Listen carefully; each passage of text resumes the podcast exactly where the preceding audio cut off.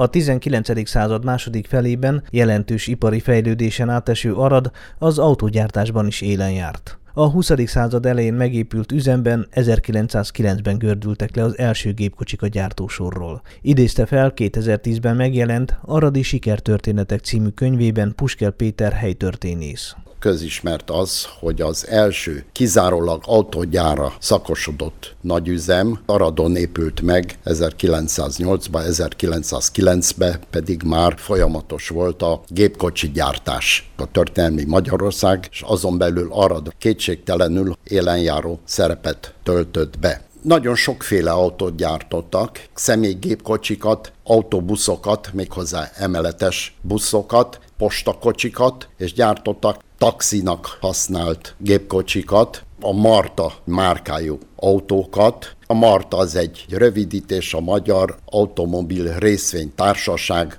Arad. Ezek a betűk azt takarják. Ennek egyik érdekessége az, hogy a gyár egyik fejlesztő mérnöke később Londonba nyitott meg egy képviseletet, és bizony a 20-as években a gépkocsi gyártásban élenjáró Angliában aradi taxik közlekedtek az utcákon. Ez egy ipartörténeti érdekesség, talán úgy is mondhatnánk, hogy aradikum, hiszen nem mindennapos az, hogy egy századelei vidéki kisvárosból egy metropolis utcáira kerüljenek autók. Ami a repülőgépgyártást illeti, már nem elsőrangú szerep jutott Aradnak. Tudnélék az történt, hogy az első világháború idején az ipar egy része a hadipar szolgálatába került, és Aradon akkoriban gyártottak bizonyos motorokat, éppen az autógyártás tapasztalatai alapján, amelyet felhasználtak a repülőgépgyártásba. Trianon után viszont a román repülőgépgyártás profitált a korábbi magyar tapasztalatokból, és bizony a romániai repülőgépgyártásnak a bölcseit Aradon ringatták, mert itt készültek el az 1923-as,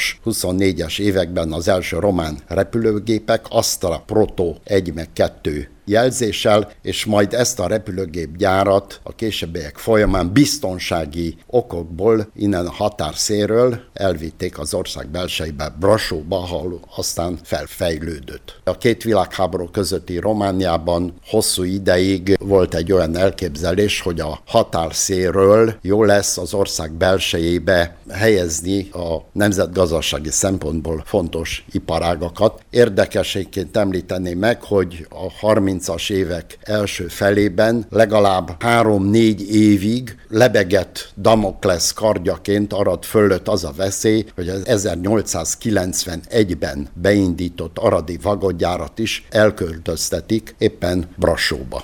Az aradi autógyár csarnokait később a vagongyár kebelezte be. Az évtizedek során ezek nagy részét lebontották vagy átalakították. Az irodáknak otthont adó toronyépület ma is látható a város forgalmas nyugati sugárútján.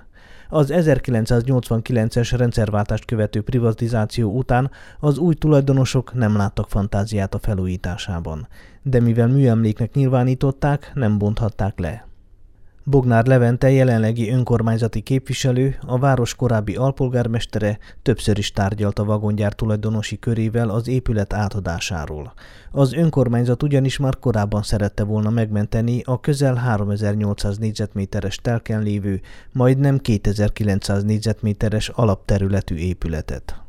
Ha körülnézünk a világba, Európában, nagyon sok helyen ezeket a meghatározó ipari létesítményeket kulturális központokká alakították át. Nagy probléma volt, hogy a privatizáció során a városnak nem volt beleszólása, nem csak Aradon mindenütt, gyakorlatilag ezt Bukarestből vezérelték, eladták a különböző épületeket, így olyan műemlékek és olyan ipari emlékek tűntek el, amelyért nagy kár, és ez a város ipari múltját szegényíti. A régi cukorgyára gondolok, vagy a Neumann fivérek malmából Ócskavasra került az a gőzgép, amelyik egy angliai gőzgép gyártó cégtől származott, amely egyedülálló volt itt a régióban annak idején, és egy központi tengelyel hajtották meg a teljes malmot. Én még láttam ezt a rendszert. Sajnos az akkori tulajdonos azt mondta, hogy hát neki aval, hogy Ócskavasba vitette, összevágatta, pillanatnyilag egy jó jövedelmet jelentett. A kommunista, nacionalista diktatúra idején ez